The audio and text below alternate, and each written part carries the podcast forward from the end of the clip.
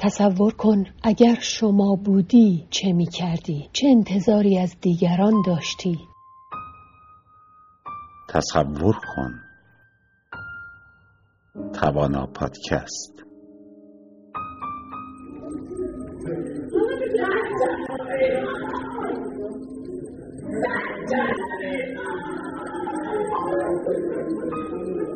شما، شخص شما، شنونده این صدا، تصور کن اگر شما بودی چه می کردی؟ چه انتظاری از دیگران داشتی؟ به نام زن، زندگی، آزادی. درود بر آزاداندیشان و نیکان. من منیر رحیمی هستم و همراه همکاران در آموزشکده توانا یک رشته پادکست پیشکشتان می‌کنم با عنوان تصور کن.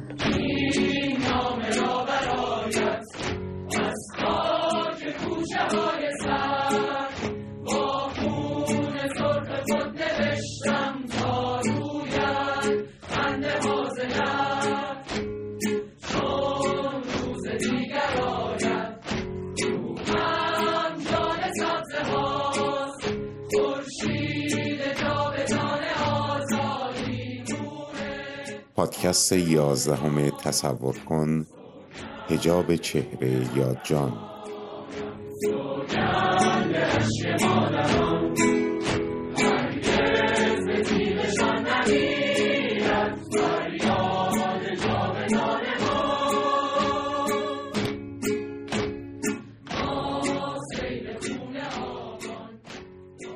تصور که نه، تحمل کردیم، چشیدیم و کشیدیم 44 سال تازیانه و حبس و ای بسا دار و سنگسار را بابت حق انتخاب پوشش و اختیار بر بدن خودمان.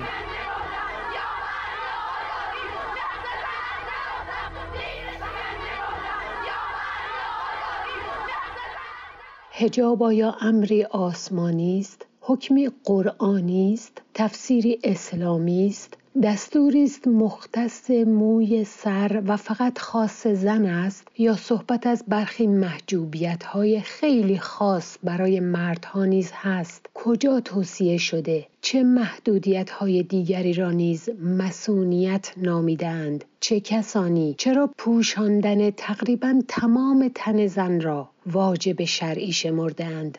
چرا حجاب سر فقط برای زن حکم است، آن هم اجباری؟ حتی اجبار برای زنهای مسلمان هم نیست. چه اجباری؟ حضرت آیت‌الله خمینی نصیحتی کردند. صدای آیت الله محمود طالقانی از روحانیان آن زمان را شنیدیم. اسفند ماه سال 1357. اما سپس و تا همچنان قدرتمندان با مقرر کردن یک سری قوانین داخلی، مردانی مسلح را به سراغ زنان می‌فرستند تا با زور، زندان و ضرب و جرح بر سر و تن آنان پارچه‌ای بکشند. قصه پربغضی است هنوز، ولو که مکرر از حنجره چند نسل بیان شده باشد. این ماجرا که چگونه ایران تنها کشوری شد که حجاب در آن اجباری است. ناگفته نماند که بعداً البته طالبان از جمهوری اسلامی کم نیاورد. اما کمتر شنیده شده که چطور با اجبار یک وجب روسری بر سر هر زن یا 6 متر چادر بر بدن زن مؤمن، حق تصمیم گیری برای سرنوشت سیاسی کل مردم و میهن را، زن و مرد و کودک و مسلمان و غیر مسلمان را به دست گرفتند. در پادکست دیگر گفتیم و شنیدیم مطالباتی را که از همان 17 اسفند 57 علیه حجاب زوری در ایران زنان شروع کردند و امتداد آن فریادها جنبش زن، زندگی، آزادی 1401 شد. چه کنجخانه، چه وسط خیابان، نه روسری نه توسری، آزادی و برابری. نروسری نتوسری، آزادی و برابری. نروسری نتوسری، آزادی و برابری.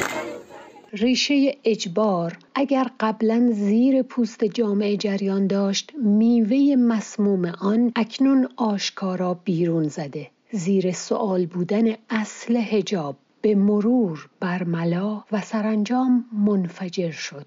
طی این 4 دهه همواره انواع تردیدها اینجا و آنجا در مقالات منتقدان نوشته و خوانده میشد. بعدها در کمپین‌های اینترنتی مثل نه به حجاب اجباری و حجاب اختیاری حق زن ایرانی دست به دست پیشروان پیش میرفت و سپس جسته و گریخته در نافرمانی‌های مدنی بروز میکرد.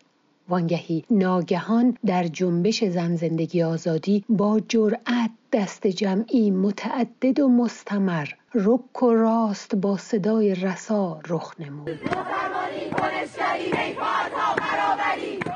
همزمان میان مؤمنان مقید و متعصب مسلمان و مراجع دینی نیز میزان وجوب، محدوده، شدت و حدت حجاب مورد شک و شکاف و شبهه جدی‌تر قرار گرفت. شاید پیشترها و سنتاً در حجره‌ها و محافل فقهی موضوع مباحثه بوده، ولی حالا حتی مجتهدان و مفسران قرآن و روایات و احادیث هم آن را علنی و در ملأ عام به چالش گرفتند.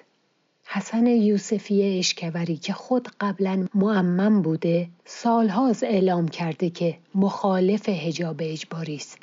در پاسخ به سیامک دهقانپور از صدای آمریکا راجع به سرچشمه این احکام گفت: والا این یه بحث کاملا اختلافی است.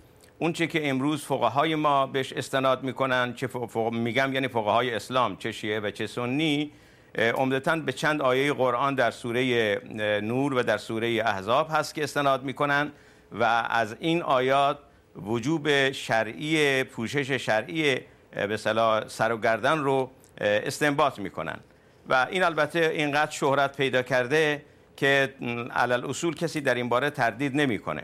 ولی تا اونجایی که بنده اطلاع دارم و تا اونجایی که محققینی که در این زمینه کار کردن، چه از در گذشته بخصوص در این دوره ما که مسئله حجاب در چه در جامعه ایران چه در کشورهای اسلامی مسئله بسیار مهم و جدی شده، در این زمینه تحقیق کردن، به نظر من میاد که از این آیات وجوب قطعی پوشش سر و گردن استنباط نمیشه، بلکه اون چی که مورد استناد فقها هست عمدتاً به برخی از روایات هست و این روایات هم باز مستقیما خیلی به این بحث ارتباط پیدا نمیکنه.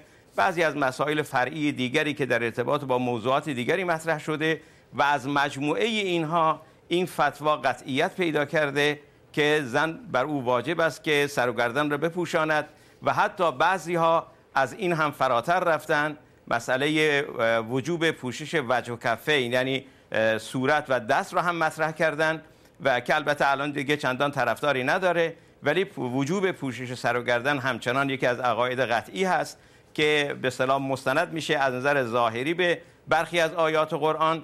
ولی فکر میکنم که این باور و این تفسیر از قرآن بر اساس یک باورهای دیگری به اصطلاح مطرح شده که در خارج از قرآن شکل گرفته. مثلا روایتی هست که زن رو عورت تلقی میکنه و بعد این عورت رو هم بعدها به وسیله فقها بستش دادن، توسعهش دادن و این عورت رو به تمام بدن زن تسری دادن، به سر زن، به موی زن، به ناخن زن، به آرایش زن و حتی به صدای زن این رو تسری دادن.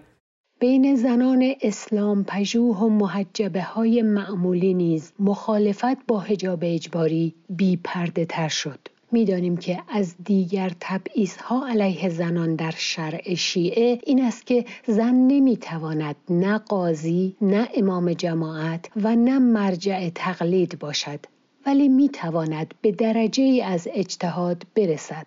نایل شدن به این رتبه را هم البته مستلزم تأیید مردان مجتهد می‌دانند. به هر روی نادر زنان ایرانی به این درجه منتسب شده‌اند. میگویم نسبت داده شده چون در همان هم به قول معروف بین علما اختلاف نظر هست. به همین دلیل من اینجا از ذکر نام‌های تاریخی پرهیز می‌کنم. ولی صدیقه وسمقی را از جمله زنان زنده ایرانی می دانند که سواد اسلام شناسی در حد مجتهد دارد و او را استاد علوم فقهی می خوانند. با توجه به اینکه اغلب شارعان حجاب را برای کل موی سر زن خواستند، خانم وسمقی که خود کاملا مقید به رعایت حجاب اسلامی بوده، به تازگی در یک برنامه تلویزیونی بخشی از موهای خود را از جلوی روسری بیرون می‌گذارد. شاید به روشنی و عملا نشان می‌دهد که حجاب واجب شرعی نیست یا لااقل نمی‌تواند اجباری باشد. از اونجایی که خب بنابر عقیده خود من و بسیاری دیگر از این پژوهان، حتی فقهای گذشته، خب این حجاب به این شکلی که جمهوری اسلامی اون رو تعریف میکنه پایه و اساس شرعی قطعی نداره. این یکی از برداشت‌ها از حجاب شرعی است که بسیار هم سختگیرانه است و الزام و اجبار اون، تحمیل اون بر زنان مشکل اساسی است. خانم وسمقی هم سال هاست که اصل حجاب و جبری کردن آن را در درس ها و سخنرانی های خود به چالش کشیده بود، اما این بار فروردین 1402 مستقیما علی خامنه ای را خطاب قرار داده و او را مسئول نخست تبعات تحمیل حجاب در ایران دانسته است. ببینید این که یک فقیهی بیاد بگه من برداشت شرعیم اینه که حجاب اینه، خب این به هر حال یه برداشتیه. اگر زنانی این رو دوست داشته باشن عمل میکنن، نخوان نمیکنن. اما وقتی که یک حکومت یا شخصی مانند آیت الله خامنه ای با تکیه بر قدرت سیاسی بخواد که ایده خودش و نظر فقهی خودش رو بر مردم، بر زنان تحمیل بکنه، با توجه به هزینه‌های ناگوار بسیار اون، خب این پرسش ها مطرح میشه که چه توجیه شرعی داره، چه توجیه سیاسی داره این همه هزینه، وقتی که حجاب از گذشته تا کنون هیچ وقت یک مسئله مهم شرعی نبوده. در زمان پیامبر به هیچ وجه به این شکل مطرح نبوده. همه شواهد تاریخی و روایی نشون میده که اصلا اونجا پوشاندن موی سر به هیچ وجه مطرح نبوده، چون مردم اصلا نیمه برهنه بودن، زنان هم یا برهنه یا نیمه برهنه بودن، اصلا پوشاندن موی سر مسئله ای نبوده. اینا رو من نمیدونم از کجا آوردن. صدیقه وسمقی در مصاحبهش با BBC فارسی دلیل انتشار این نامه سرگشاده علیه حجاب اجباری در این زمان را هزینه زیاد زوری بودن آن خوانده است. می‌دانیم که هزینه می‌تواند جانی، روحی، مالی و حیثیتی باشد.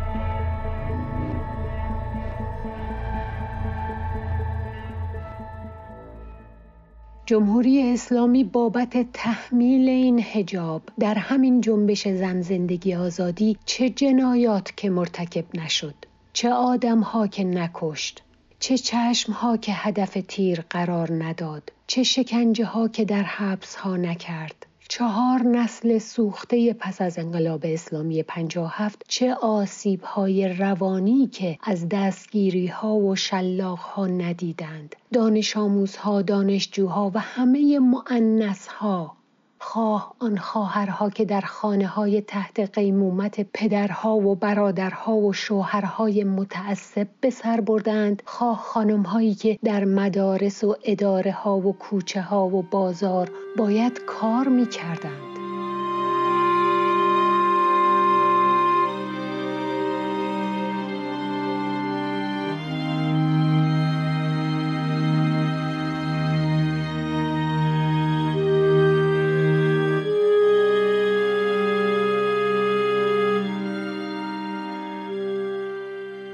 تک تک و مجموع صدمات جانی و لطمات روحی که حفظ حجاب اجباری بر بدنه جامعه وارد کرده با چه متر و معیار سنجشی قابل اندازه‌گیری است.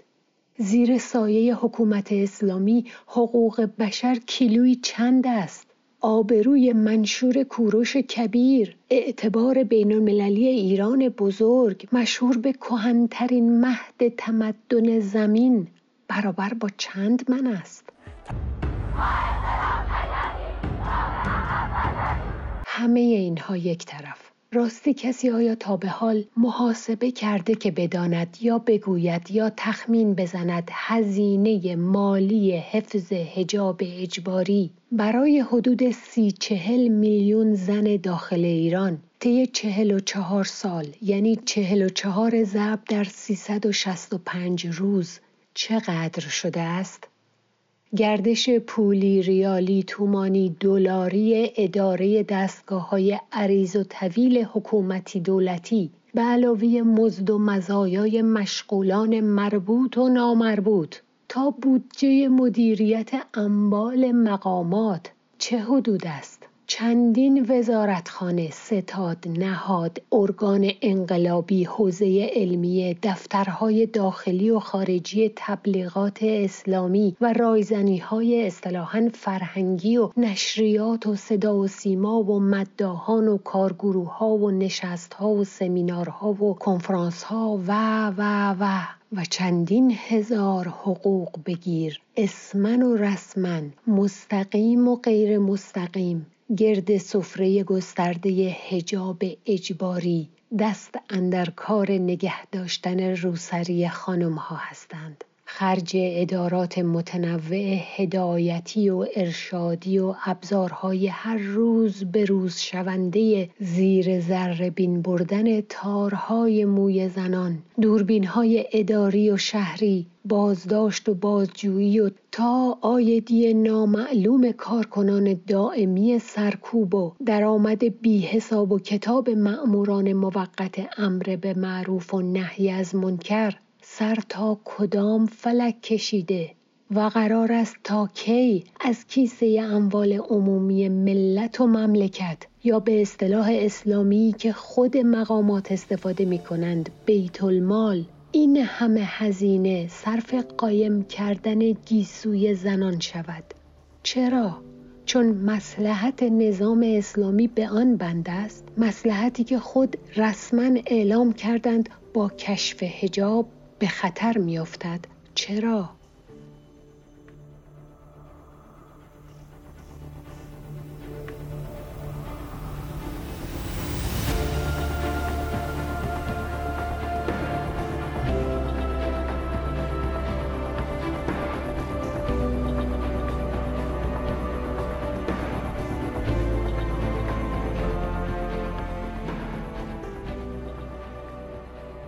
چهل و چهار سال چه امکاناتی کم داشتند برای به قول خودشان نجات جامعه از شیاطین و مقابله با تهاجم فرهنگی دشمن و مبارزه با رسانه‌های معاند که تازه به گفته یک مسئول رسمی ورزشی برای نخستین بار مدال حجاب طراحی کردند. 14 قرن به کنار، طی همین مدت جنبش زن زندگی آزادی، حضرات دستاندرکاران به قدر یک تاریخ اظهارات عتیقه از خود صادر کردند. در نهایت اما نتوانستند کاری کنند که روسری از روی سر دختران سر نخورد. لذا یک آخوند مسئول قضایی دادستان بیرجند گفته مردم همسایه بی‌حجابشان را معرفی کنند. این یعنی رسما ملت را به جاسوسی همدیگر واداشتن و به جان هم انداختن و البته باب باجگیری و دکان اخاذی هم همچنان باز است. بابت هر تذکر و توبیخی جریمه‌های مالی و توقیف خودرو نیز اعلام کردند.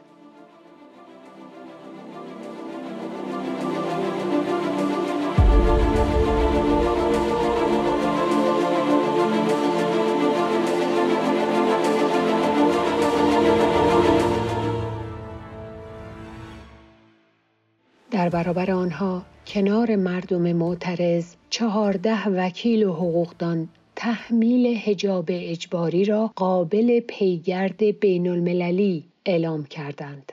به هر روی به قول مردم این آش کشک چندان شور شده که یکی از آشپزها هم به پرهزینه بودن آن اذعان کرد. غلام حسین محسنی ایجهی رئیس کنونی قوه قضاییه که خود از تندروهای سرسخت در حکومت اسلامی است 18 فروردین 1402 گفت: تحمیل خشونتبار حجاب اجباری به زنان و دختران و برخورد انضباطی و کیفری و بگیر و ببند در این زمینه باعث بالا رفتن هزینه میشه و نتیجه نمیده. ولی یادمان هست که هر فرد یا مقام یا قوه در حکومت ولایت فقیه ناقد باشد یا موافق یا گوش به فرمان، هر تصمیم عملی که بخواهد بگیرد باید زیر چتر اوامر یا تایید علی خامنه ای بگنجد. بالاترین مسئول سیستم فروردین 1402 برداشتن حجاب را حرام شرعی و حرام سیاسی خواند.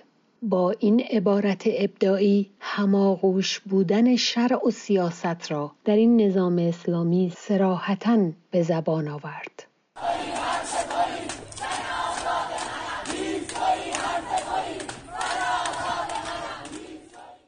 مجزای از حجاب اسلامی در پادکست بعدی به بدن می‌پردازیم.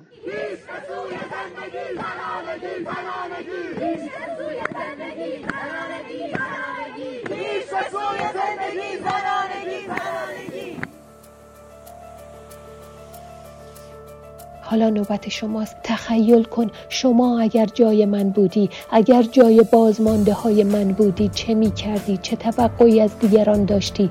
می توانی آیا آزادی و آبادی را تصور کنی؟